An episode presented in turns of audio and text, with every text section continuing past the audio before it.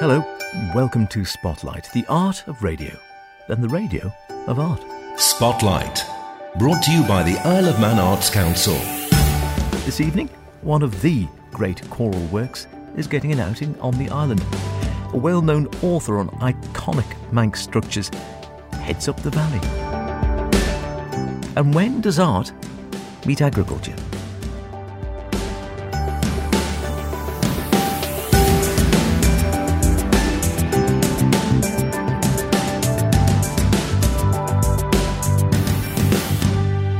As always, do get in touch with any creative artistic endeavours you may be involved in, planning, hoping to create, or would really like to put in the spotlight, be they poetic, visual, theatrical, musical, or literary, or anything else. Just email me, spotlight at manxradio.com, or of course, Howard Kane, with an E, please, at manxradio.com. First, well, we've just had the One Act Play Festival at the Erin Art Centre, it seems. Hot on its heels for theatre lovers comes the Easter Festival of Plays at the Gaiety Theatre, where groups from around the British Isles come to the Isle of Man, as well as often some of the island's best known theatrical groups. And of course, it's all the more exciting this year as it's the first since lockdown. Chair of the Manx Amateur Drama Federation, Sharon Walker, told me more. We are super excited to be able to host it after a, a three year hiatus. Um, so, last time we did this was 2019, and we were all poised and ready to go for 2020. And literally, with about four weeks to go, we um, had to cancel everything due to our the fantastic situation with COVID. So we are absolutely delighted to be able to put this on again. We have six fantastic nights of drama. Um, one which will see the local winners from Easter Fest- uh, from One Act Play Festival Mm-hmm. um, performing, and then five plays from visiting companies who come from all over the UK and have returned from previous times being here. Fantastic diversity in terms of productions as well. We have classics such as The Importance of Being Earnest, but then we have some more contemporary theatre in, the form of Constellations by Peter, Peterborough Mask Theatre, which um, is a bit more challenging on the, the thinking. One piece that I'm particularly excited for is um, Bette and Joan. So, for anybody who remembers the iconic movie stars Joan Crawford and Bette Davis. This is a play about how they were on their uppers in their later years and how the film Whatever Happened to Baby Jane came and, and save their careers effectively. So lots lots on over that week. How are the plays actually chosen? Because you say, uh, are they chosen deliberately to try and reflect some diversity, or is it just a case of who enters into the competition, or how does that work out? So absolutely, we try and make sure we have some diversity. It is a little bit driven by whoever enters, um, but we are lucky this year that we did have a choice of plays for us to look at, and we try and make sure we put something on that people won't have necessarily seen before, um, or um, as in something like the classic The Importance of Being Earnest, we know Manx audiences will enjoy.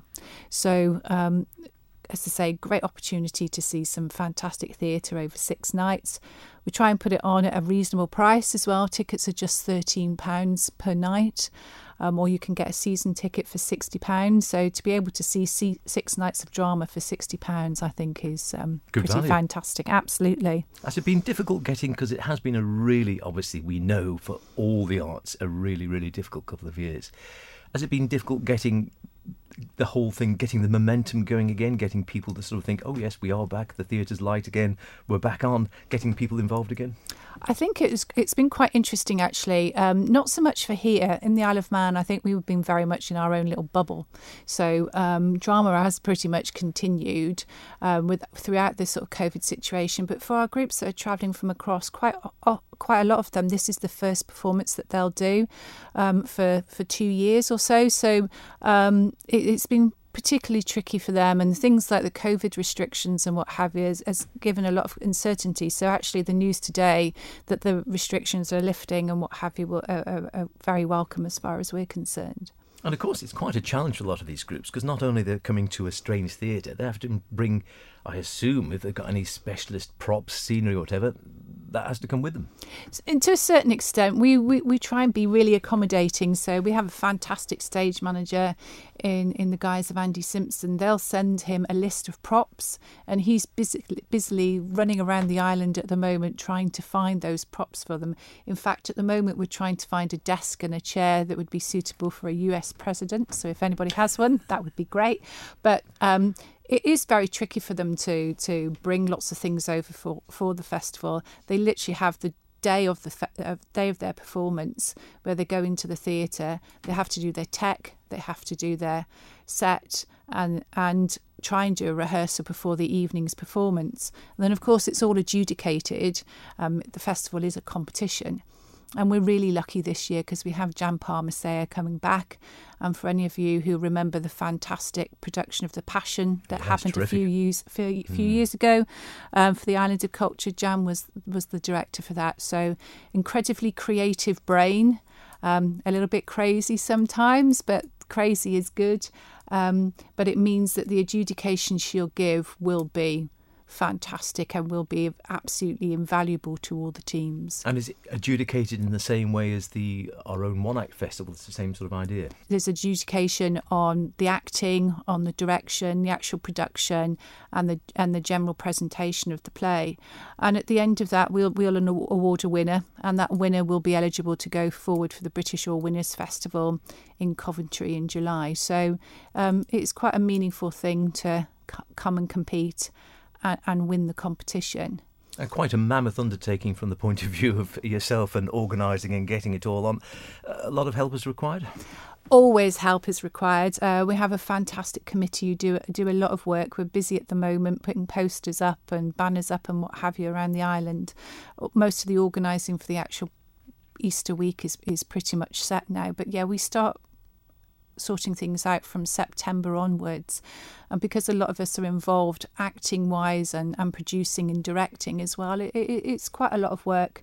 Um, but to, to get the feedback from the audiences, such as we did after the One Act Play Festival, it makes it all worth it. We do it for the love of the theatre, just like everybody else. Absolutely, it's what it's what it's all about, isn't it? It's getting the roar of the I can't remember what it is now. The roar of the not the roar of the paint. The Roar of the grease paint, the smell of the crowd.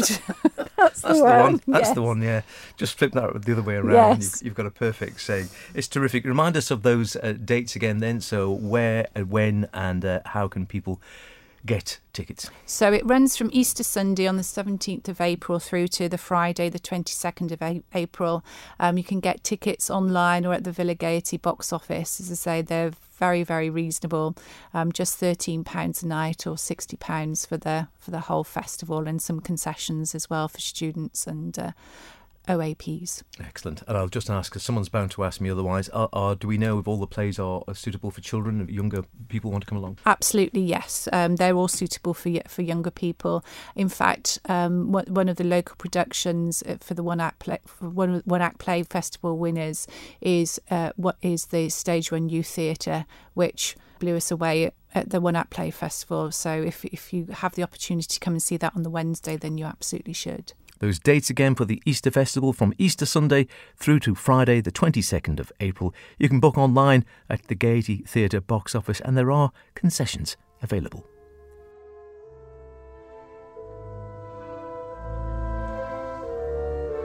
Mozart's Requiem, instantly recognisable for some, a piece often heard in all manner of contexts.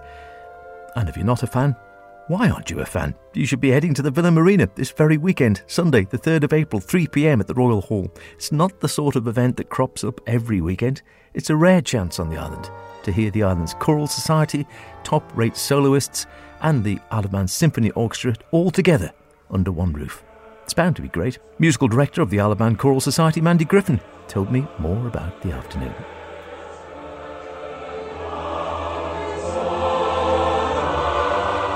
We are doing the Mozart Requiem and Weber Jubelmass on the 3rd of April, as you say, in the Royal Hall down at the Villa Marina. It's a great event. We've got about 100 people singing in the choir, symphony orchestra coming along, some fantastic soloists singing as well. And I think probably a lot of people will know the Mozart Requiem. Certainly, bits of it are used in adverts on films. The Lacrimosa is probably the most famous bit.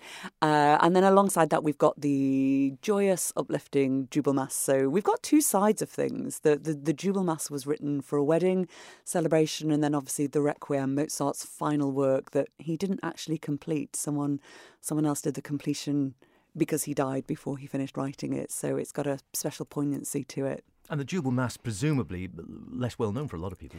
Less well known indeed. I didn't know it before we did it with the choir. And in fact, it was a work we were going to do after our 2020 concert had to be postponed because of the, the virus shutting everything down. So we thought we'd do just this smaller work uh, on a smaller scale. And then that didn't happen either because another lockdown happened. So we just pushed it forward. The choir have really enjoyed learning it. It's it's the same sort of era as the Mozart Requiem. It's very joyous. The tunes are uplifting, I think. They're bright, they're energetic. But yeah, people won't know it. Uh, but it's it's an easy listen. People probably be humming the tunes by the end of it. Now, they're enormous undertakings, these things. You think by the time you've got the choir in and rehearsed, and then you've got the symphony orchestra, and then at some stage, of course, you can't get together every weekend to do it all together, so you have to rehearse separately and then bring them together closer to the time. Who, who decides the, the works that you're going to actually perform? Well, it's a committee decision. There, there is a committee, but the, the musical director does have some input as well. So uh, I decided, uh, I've known I was taking over from Julian Power, who's been the musical director for a, a long time and very, uh, very sort of big footsteps to follow in. Uh, I've known for a while, and I'd said to the committee that I would like to do the Mozart Requiem. It's a particular favourite work of mine, and I thought it would be good to do one that I know really well. So next year, after we finish this year's concert, the committee are getting together, and I've got some ideas that I'm going to suggest that, that we may do for next year's concert. And then I think the committee sort of say yay or nay, or what about this, or what about that. So it is a group. It's a group decision who decides what we're going to do. So you can't. Mum's the word on that at the moment. Mum's the word at the moment. Yes, yes. Now, tell us a bit more about uh, um, the soloists as well. You've seen some great soloists. We have got some great soloists singing. So we have soprano soloist Ruth Tickle, who's won the Cleveland Medal on a number of occasions. Uh, gorgeous contralto Jane Main, who's coming to sing with us. She's really well known throughout the island as well. Then we have two tenors. Uh, one of whom is Neil Taverner, who's not really a tenor, he's a baritone, but he's got some good upper notes, so he's helping us out by singing the tenor in the uh, the, the Jubel Mass by Weber. And then um, Lorcan O'Mahony, who's better known to musical theatre audiences and perhaps for his rock singing voice, um, has been persuaded to take on the tenor and, and, and, and out his classical voice uh, in the Mozart Requiem. He actually sang last year for the festival chorus a Rossini piece and, and did such a great job that we asked him to come and do this. And then Graham Crow, who's no stranger to Manx audiences, is singing the bass solo in both works. A so, man of many parts, Lorcan. I'm doing some Shakespeare with him as we speak oh, as well. Yes. So yes, there's no no stopping him. I there's no you. stopping him. He's uh, he is busy man indeed. And do you choose the soloist yourself? You're saying people have been persuaded. I mean, uh, how do, is that a case of you think who would fit in? It is, yes, yes. And again, the committee uh, agree things, but I, I suggested the soloists for this, and they were in agreement that they would be great soloists. And in, in, indeed, we've had uh, some separate rehearsals with the soloists. This weekend is our first rehearsal with the soloists and the choir and the orchestra together. It's a fantastic event, and again, I think we're very lucky to be able to hear these sort of works being performed on the Isle of Man. When you think we're a fairly small society, as a whole island, only eighty odd thousand people, and yet we can put on works like this, which are really major undertakings to get on, to a very high standard. And you know what? Sometimes I think people take it for granted a bit. I think we can do. We're, we are spoilt here. I think the amount of things which take place here, and again, the standard of things which take place here, we can take them for granted. But the fact that we've got this uh, concert hall, the Royal Hall, as a venue in which we can perform things, and with a symphony orchestra, with a choir of 100 people, it doesn't happen everywhere. So it's a great experience for, for those coming to watch. I had, uh, I, I teach singing privately, and I had a student come yesterday who's a teenager, and he said about five years ago he was 11 or 12, and he came along to watch the Verdi Requiem, and he said he'd never experienced anything like that sound in that space with that many people singing and the orchestra. So I think perhaps if people haven't experienced it before, it's a good opportunity to, to, to come and hear a really great uh, awe inspiring sound at times. There's times when the choir have been singing that, that I've really felt the hairs on the back of my neck go up. And, and I know it and I know how they sound. So I think if you haven't heard it before, it could be really special indeed. And it is accessible, as you say. I think sometimes people hear, you know, Mozart and they hear the words requiem, and if they're not grounded perhaps in classical music, they're a little bit scared off. But this is really pretty accessible music. Very accessible music. And as I say, particularly with the Mozart I can guarantee people will have heard bits of it because so much of it is used in advertising, in films, in television, and it is accessible music. the The melodies are great. There's nothing clashy. People will come away, like I say, with the the mass, they'll probably come away humming it and, and singing it, and, and they'll be thinking, "Oh, where have I heard that before? I didn't realise that was from this." So it's it's great stuff, and it is. Um, it's very powerful. I think the, the, these choral works with the orchestra can just grab you and, and just give you a real emotional punch. So I think for a Sunday afternoon, just a bit of escapism for an hour and a half or so, come along to the villa for that. It'll be great. Perfect. And just tell us a little bit about the choral society itself, because it, it, is. It's uh, well grounded, as you say. Julian's been running it for years. You're at the reins now. It's got a great pedigree and heritage, and it's it's open to anyone to come along who's interested in singing choral works? Anyone can come along. Uh, so our next season will be starting in September again, and there's no audition. Anyone who wants so to that's sing. That's great because I'm sure a lot of people think, "Oh, I can't do yeah, that." Yeah, well, people do think this, and so many people love to sing, but they're uncertain about singing with others, and they're worried they might not be up to the particular standard. And we do aim to to get our works to a high standard because we're performing them in front of an audience and people are paying to come to our concerts. But anyone is welcome. We work through the parts. Um, so even if you don't read music. I was going to say, you don't have to be a reader because I imagine again people think, "Oh, I'd love to do it," but I mean, how, how could I do it? I, I, you know, you could give me a choral score, I wouldn't know where to start. It's it can be a tricky thing, but I think people can learn to follow it, even if they don't read music. They can follow where their part is going. They can follow where the notes are going up and down. And because we do spend time working over the parts, so we'll we'll break down the bass part, we'll break down the tenor part, the alto part, and the soprano part, and then put it back together. So, if people would uh, like to get involved in the choir, get in contact with you. Uh, the best thing to do is to email uh, our secretary, and the email address address is choral at manx.net, and all information can be can be given there. And for our concert that's happening on the 3rd of April, the Villa Gaiety website uh, on Villa Gaiety box office is the place to get the tickets for that. That number that you need. Villa box office 600 555. Or you might get lucky and get in on the door. Do try and support this. Spotlight. Brought to you by the Isle of Man Arts Council. You're listening to Spotlight with me, Howard Kane. Now, Andrew Scarffe is best known for authoritative works on the Laxey Wheel and the mines and the Manx Electric Railway, but for his latest work, he's documenting a disaster which happened up the valley 125 years ago this year. He spoke to Alex Brindley. I've done a few books now, and all of them have got a connection with Laxey, um, so that's as far afield as I've, have really gone. So yes, you're quite right. Moving up the Laxey Valley several miles is a bit away from my usual sort of area. It's to do with the Snaefell mine and the Snaefell mine disaster, which happened 125 years ago this May in 1897. So it was written to uh, to commemorate the anniversary of, of the disaster. Now, before we get on to the disaster itself, I mean, for people who um, either didn't go to Laxey School and didn't do mm. their Laxey Wheel project like I did, mm. um, but um, for people who aren't um, fully up to speed in terms of what Laxey Valley and all the way up to Snaefell was like back in the mining days, th- this was a massive industrial area, wasn't it, really? I mean, it was, and we tend to forget now. I mean, I am biased, but you go to Laxey, it's probably one of the prettiest and scenic places on the island but you do tend to forget that going back in the 1870s, it was a highly industrialised, one of the biggest um, lead mines in Britain at the time. The output was huge, nearly a thousand people working there, and the landscape was different than it is now. I said the Laxey mine was very successful at that time, and what happened there was various other mining companies started in the neighbourhood in the Corriny Valley, Glenroy area, Snaefell area, um, seeking to sort of get the same level of success that the Laxey mine had had. Um, so there's all these smaller little mines around the sort of perimeter area of, of the Great Laxey mine, and all they had, I have to say, um, none of them were particularly successful. Now, when it comes to Laxey Village itself, as you say, today mm. it's a very pretty village. Mm. The the scars from its industrial past um, are largely gone. You, you, can find some if you know where to look, obviously.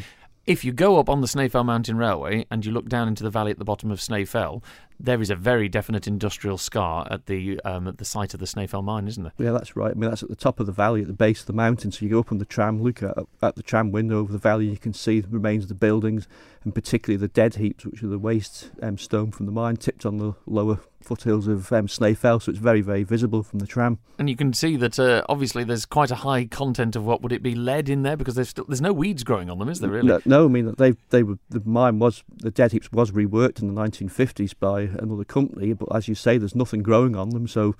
Um, there must be a reason for that. There must be, there must be something not go in into. Um, so let's go back in time then to the the Snaefell uh, mine disaster because uh, how many people would have been working in the mine at this time? There was about 80 people or something like that at, the t- at that time. It's not it was not a huge employ, but nevertheless very very valuable in the area. And what would have been a normal day's work for a miner at the the Snaefell mine? uh, You know, from getting up in the morning. Well, um, as we said, inaccessible place. Um, so the first thing you have to do is walk there. So that could take about an hour and a half. Some people, um, well, one gentleman I, I came across in my research lived at the Kerrymore at Sulby and Wow. walked for two hours every morning over the hills to Snaefell Mine and then home again at night and did that every day of the week apart from Sundays. So you get to the mine at six o'clock and then you now probably three quarters of an hour climbing down wooden ladders to the bottom of the shaft. So you spent seven hours underground, um, hacking away at the rock, mining, and then climb all the way back up the ladders again to the surface, a thousand feet, back to mine, and then walk home again. And they did that sort of six days a week. that was a hard life back then, It's wasn't hard it? life, yeah. Uh, no, in terms of the, the mining disaster itself, um, what was different about that day? What actually happened?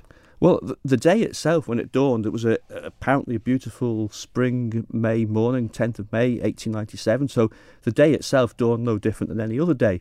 Um, the miners walked up to the mine. They they grouped together at the top of the shaft, and on the signal they started climbing down, and, and everything seemed normal at that time.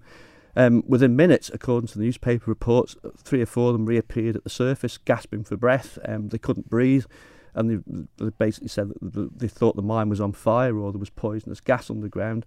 Um, and they realised they had a, a suddenly a big emergency disaster on their hands to deal with, and there was men stuck down in the shaft, overcome by the gas, um, and couldn't get out.